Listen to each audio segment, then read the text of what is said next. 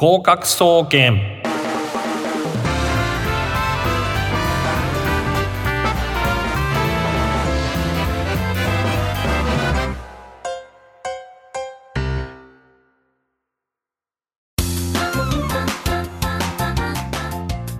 皆さんこんばんは。合格総合研究所略して合格総研の時間がやってまいりました。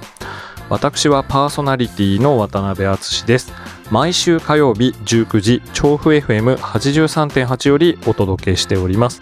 スマホパソコンタブレットの方はリッスンラジオリスラジというアプリ、え、こちらから、えーダウンえー、こちらをダウンロードしていただけますとこの番組全国どこからでも、えー、端末で聞けます。ぜひ、えー、ダウンロードしていただいて合格総研調布 FM をブックマークしておいてください。この番組は大学受験をメインにさまざまな受験資格試験など目標に向かって頑張っているリスナーの皆様を応援する学習応援型バラエティ番組となっております。本日は8月11日。暑い日が続きますね。本来ですとですね8月11日は山の日なんですけれども東京オリンピックの開催のために2020年だけ8月10日に移動させたわけです。えー、しかしまあコロナの影響でオリンピック自体延期になってしまいましたね。まあ私もですね山いいと、えー、好きなんですけれども、えー、私自身はやっぱ海が好きですね、えーまあ、埼玉県というですね海なし県の悲哀といいますか海にずっと憧れているわけですね。で大学時代はですね、えー、スクーバーダイビング同好会、えー、こちらの方に、えー、所属しておりました。えー、でそのスクーバーダイビングサークルとですね、えー、体育会系の合気道部を掛け持ちするというわけのわかんないですね、えー、無茶な4年間を大学時代過ごしていました。ちなみに高校3年間は帰宅部と、えー、こういう形になっておりますけれども、えー、現在もですね高松で、まあ、時間があれば海釣りに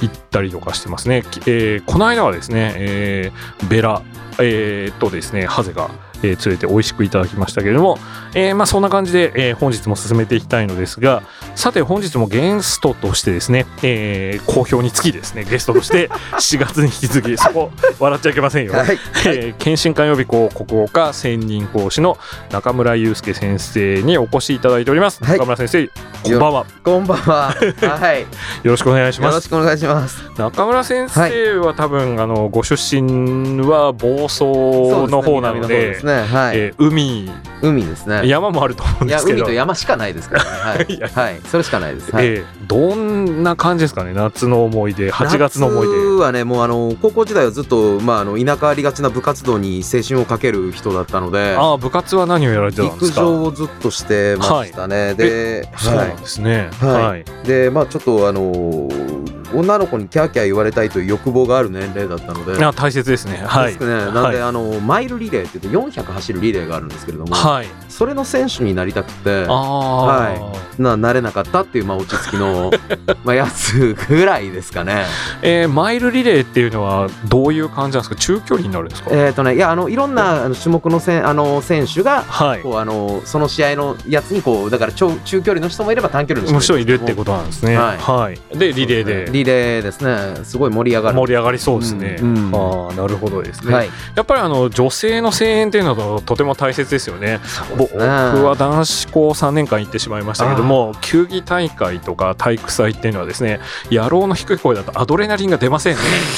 えー、サッカーでゴールを守っていても女の子の声がやっぱ飛ぶけど、えー、飛ばないみたいな、はい。はいはい、あ入っちゃったみたいな感じになりますけども、やっぱりそれを目指してうん。やってたということですね、ねはい、あとは何かございますかね？いやーなんですかね。いやそんなに本当になくていやもうそれでもリレーの選手になりたくて秋の大会出たいなと思って出れなかったんで、はい、まあ、種目を物を投げるやつにちょっと変えてみたんですよ、ええ、試合にどうしても出たかったんで、はい、何を投げたんですか？えー、っとねまああの槍とか、はい、あの円盤とかまああのとりあえず投げるものだったら選手層が少なかったんで出れると、はい、いうことで、えー、それを選んだら一人だけ試験会あの試合会場が、はい、あの違って誰もいないっていう 最低な状態でもななんかろくな思い出ないですすみません。いえいえ、はい、ということでちょっと嫌な、えー、過去の思い出を掘り起こした、えー、柴田のこの辺で締め切って、はい、えー、今月のパワープレーをお届けいたします。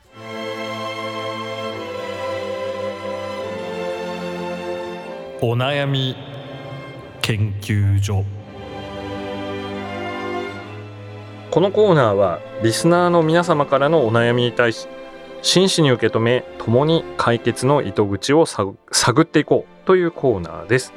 本日はオープニングでもご紹介させていただきました、えー、検診官予備校国語科専任講師の中村祐介先生と一緒にお送りしていきます。中村先生よろしくお願いします、はい、よろしくお願いします、えー、それではですね、はい、届いたお便りをご紹介いたします。ペンネーム予備高校師になりたいさんからです。笑ってますね。あの、えー、ということです。まあ結構ですねうちの番組この手の問題が届くんですけれども、えー、ちょっと内容を紹介させていただきます、はいえー、はじめまして、いつも番組楽しく聞いております。ありがとうございます。えー、私は自分の浪人時代、予備校で出会った様々な先生方から大きな影響を受けました。この中村先生、どっかで聞いたようなお話ですね。そうですね。大体一緒なんでしょうね。はい。えー、そして自分もまた予備校講師になって生徒たちに影響を与える存在になりたいと考えております。えー、その夢を叶えるために当たって何かアドバイスがあれば、えー、と思います。よろしくお願いいたします。という内容のお便りです。えー、というところで、えー、7月の放送を聞いてくださった方は、はい、えー、中村先生の最初の、えー、ご紹介のところでですね、まあ、中村先生が、まあ、千葉の先ほどのオープニングにもありましたけど、海と山がある、はい、しかないとこ、はい、ところから、えー、浪人して、はい、まあ、カルチャーショックといいますか、すね、を受け、はい、でそのまま、えー、憧れて、えー、しかしえー、ご実家のご両親を安心させたいということで、はい、社員としてこの仕事ができる職場を探し、えー、検診官、はいえー、にご就職されたとい。う内容でよかよろしかったです。そうですね、はい、はい、ありがとうございます。でちょっとこの最初の前半の部分かなりかぶってるんですけれども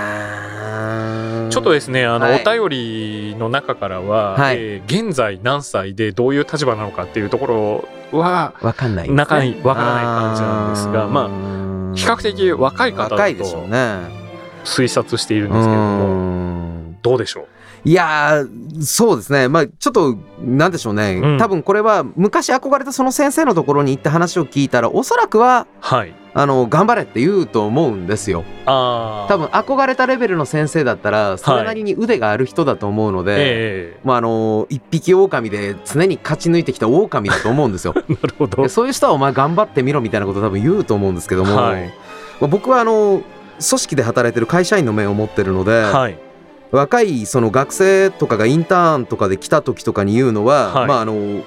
あのたくさんの人の前で喋ったこともあるんですけども、はい、例えばですねあのまあ、きちんとした数値を見てみろということを結構言うんですよ。お素晴らしい、はい。なんで、はい、まあ、僕会社員なんでそこら辺は組織体の人間なので、はい、あの例えば経済産業省とかがですね、はい、あの特定サービス産業実態調査とかをやってるわけですよ。うん、なんかすごい長いですね、ね、特定サービス産業実態調査、はい。とい。うのをやってたりするのでそれであの学習塾にどれぐらいの人間が従事してるのかとか数値が見れるんですよ。経産省のホームページで見れるってことですね。はい、そういうのちょっと見ていただいたら分かると思うんですけど僕が昔、はいえー、と2017年かなんかなんかにセミナーで喋る機会があって結構調べた時があったんですけども、あそれはなんか就活生セミナーみたいなえっ、ー、とねあのー、正しくは若い社員に向かって多分喋るみたいなでもなんかいっぱいいたからちょっと記憶定かじゃないですがかなり人が多い前で喋ったプレゼンをやった時に調べたんですけども、はい、えっ、ー、とね2004年から17年かなんかのやつを調べた時に、はい、えー、と先生を学習塾でやっている人の、はい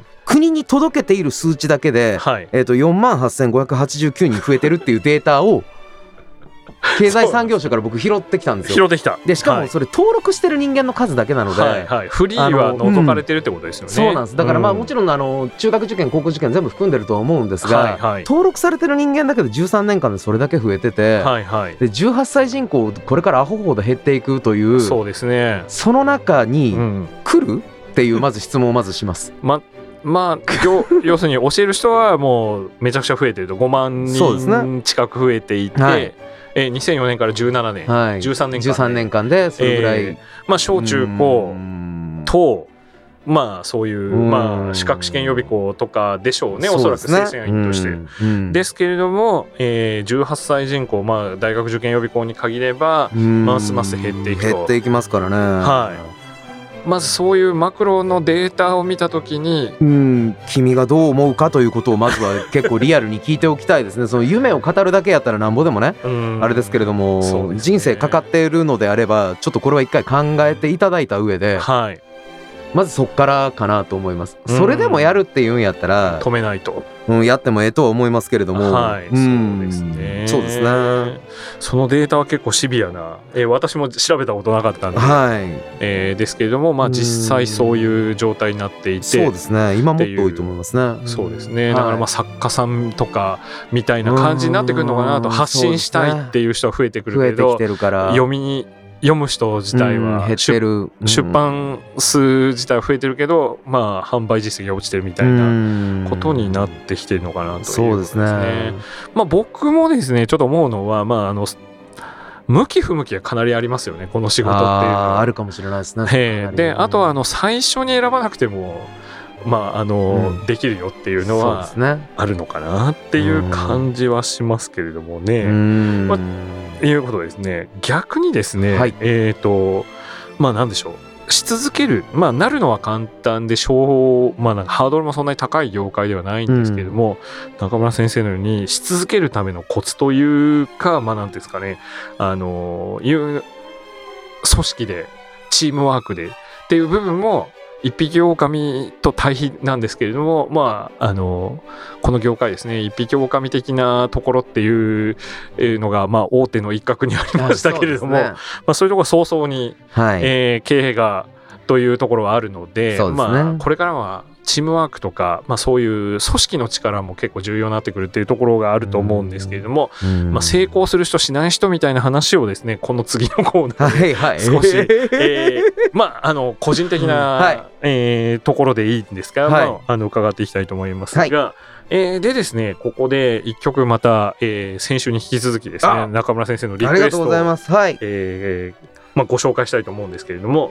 えー、セレクトしていただいた曲僕もあの中村先生のリクエストで初めて知ったんですけれども「えー、ずっと真夜中でいいの」はい、そうですね、というユニット、はい、ユニットですね、えー、なんですけれども、はい、えー、この曲の、えー、っと、えー、秒針を噛むですか、はい。えー、という曲なんですけれども、はい、これはまたどういういや僕ですねあのまあイケてるやつはイケてる音楽を聴いているっていう高校時代からのあのこうなんか 思い込みをずっと守り続けて、はい、あの毎年卒業生の大学生からですね、はい、そのあのツイッターであの、はい、お前の一押しを僕にダイレクトメールで送れと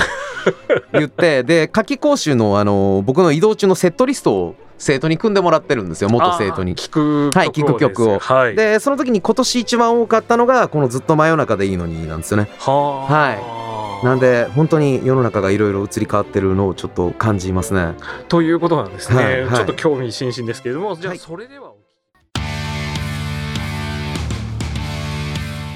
合格への道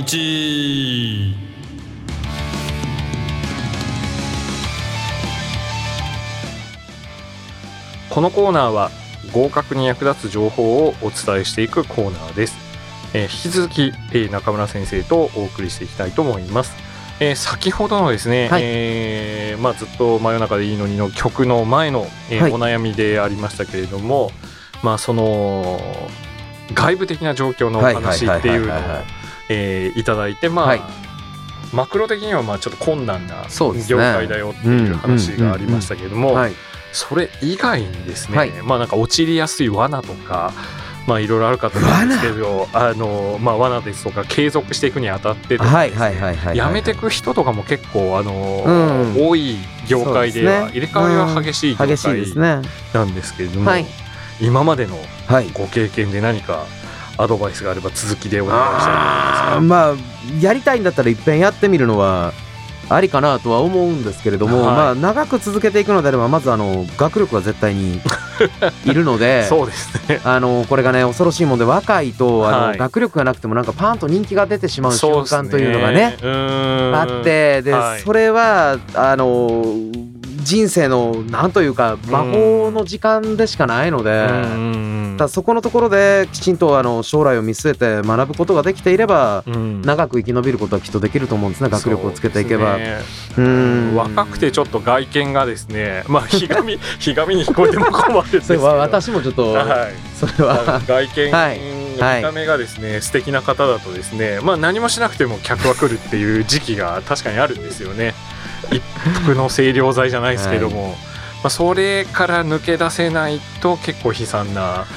まあ、ちょっと僕の経験があると、まあ、女性講師ですね。特にですね悲惨なのはですね、まあ、男性も、まあ、いますけれども、そういう方は。まあでも男性は男性でもねイケメンはどんどん渋くかっこよくなってく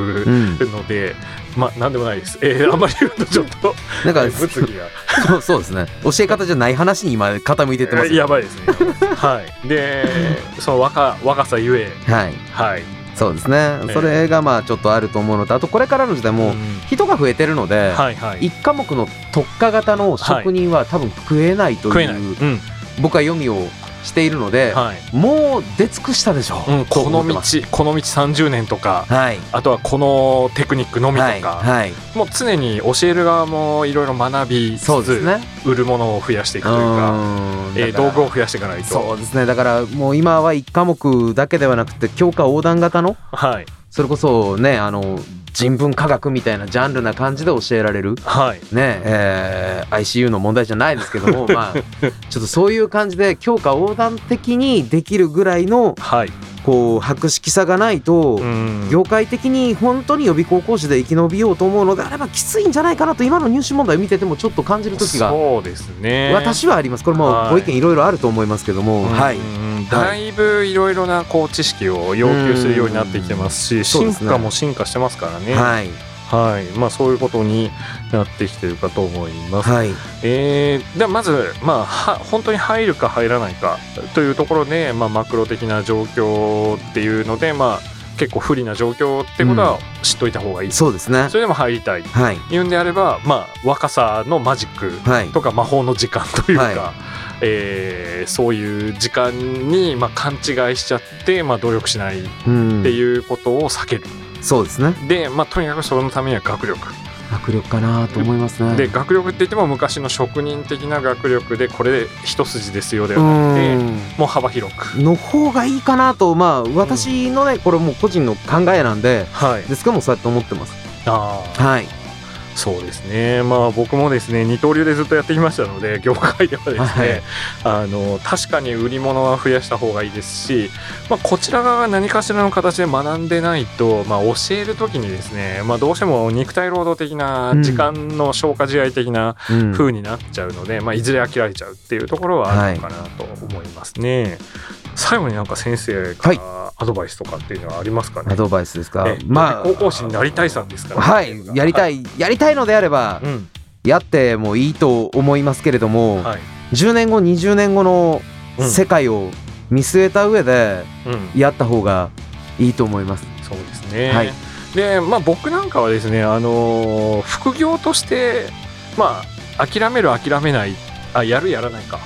あれ諦める諦めない一緒ですかね。えっとっていうふうに分けないで、まあ、副業としてやってみるっていうのはありなのかなっていう。時代的にそうかもしれないですね。そうですね。最初はもう本当にですね教壇に立つ機会なんかも週2コマ。年収100万円を以下みたいな感じっていうのが大手なので、まあ、そこからみんな勝ち抜いてきた人たちだけの中に入るっていうことですから、うん、全部の人生をそれにかけるんではなくてですね、うん、えー、先ほどの先生の中村先生のあのまあ知識を増やして売るものを増やすっていうお話にもつながってくるところかとは思いますけれども、はい、まあ、やりたいならチャレンジする、うん、けれども別の職業もして副業的にやっていくっていうのもありなのかなと。いう感じになってくると思いますね。まあもともと大学の先生とかのああるいは大学院生とかの、えー、あるいはえー、ベテランスーパー高校教員とかのバイトから始まった仕事ですので、ね。まああの中村先生のようにまあ社員として、えー、指導するっていうそういう組織もありますありますので、はい、まあそういうところでじっくり勉強するっていうのもありなのかなと思います。はいえー、じゃあ本当の本当の最後ですけども最後に、えー、何かあの予備高校師になりたいさんにアドバイスを、えー、まとめてお願いします。えまとめるんですか？はい。そんなそんな投げ方を、えー、いやまあやってみたいという気持ちはものすごいわかるんですけれども、はい、うん多分成功したその先生とまあまず話をして、うんうん、でまあそこで本当にあのどうなのかっていうぶっちゃけた話を教団から降りた先生が何て言うか、うん、聞いてみてもいいんじゃないかなと思います。そうですね、はい、いろいろ、えー、そう聞いて、はい、ヒアリングしてみることが大切だと思います、はい。ということで参考になりましたでしょうか？ということでですね、えー、お悩み研究所からぶち抜きで合格への道のコーナーでしたけれども、えー、お便りの宛先などはエンディングで紹介します。中村先生ありがとうございました。ありがとうございます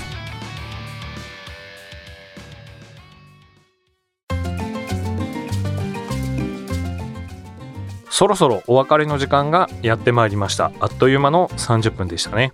この番組ではお便りを募集しております。各コーナーで取り上げてほしいこと番組の感想悩み事などどしどし送ってください。宛先を申し上げます。メールアドレスすべてアルファベットの小文字で gokaku.music-bunker.com 合格アットマークミュージックハイフンバンカー .com となっておりますアメーバブログ、えー、ある予備高校師の日常バージョン2、えー、ツイッターアカウントは合格総研渡辺敦の方ですけれどもこちらを検索していただきこちらからもお便りを、えー、送ることが可能ですなおえー、ミュージックバンカーと検索していただくと公式ウェブサイトトップページラジオ番組一覧に宛先へのリンク、えー、ございますのでこちらからもお願いします。えー、というわけで、えー、中村先生最後にちょっと告知をお願いします、はい、では、えー、関東の人にちょっと私が所属する検診官をちょっと知っていただきたいと思いますんで、はい、YouTube の検診官オンラインえー、こちらの方ですね YouTube 検診官オンラインぜひ、えー、はい、見てください。はい。YouTube 検診官オンラインですね。こちらの方をチェックしてみてください。もう一つ。はい、はい、それからつわものの戦略という冊子の方をですね、はい、えー、全国の方に向けて発信しております。つわものの戦略強いものの戦略と、えー、ネットで検索してください。つわものの戦略です。はい。こちらも、えー、いろいろな、まあ、兄弟東大、はい、阪大医学部、はい、えー、などの、えー、体験談などが書かれているものなので非常に参考になる冊子だと思いますので、えー、チェックしてみてください。というわけでですね中村先生、はい、えー、7月8月とはい、えー、ぶち抜きで、はい、えー、ご出演いただきいやもう本当にありがとうございます。ありがとうございます。また機会があればですねいやもういつでも呼んでください。遊びに来ていただきたいと。はいもうぜひ。本当にありがとうございます、はい、お相手は私渡辺敦でした。この後30分はドリームワークスをお送りいたします。それではまた来週この時間にお会いしましょう。さようなら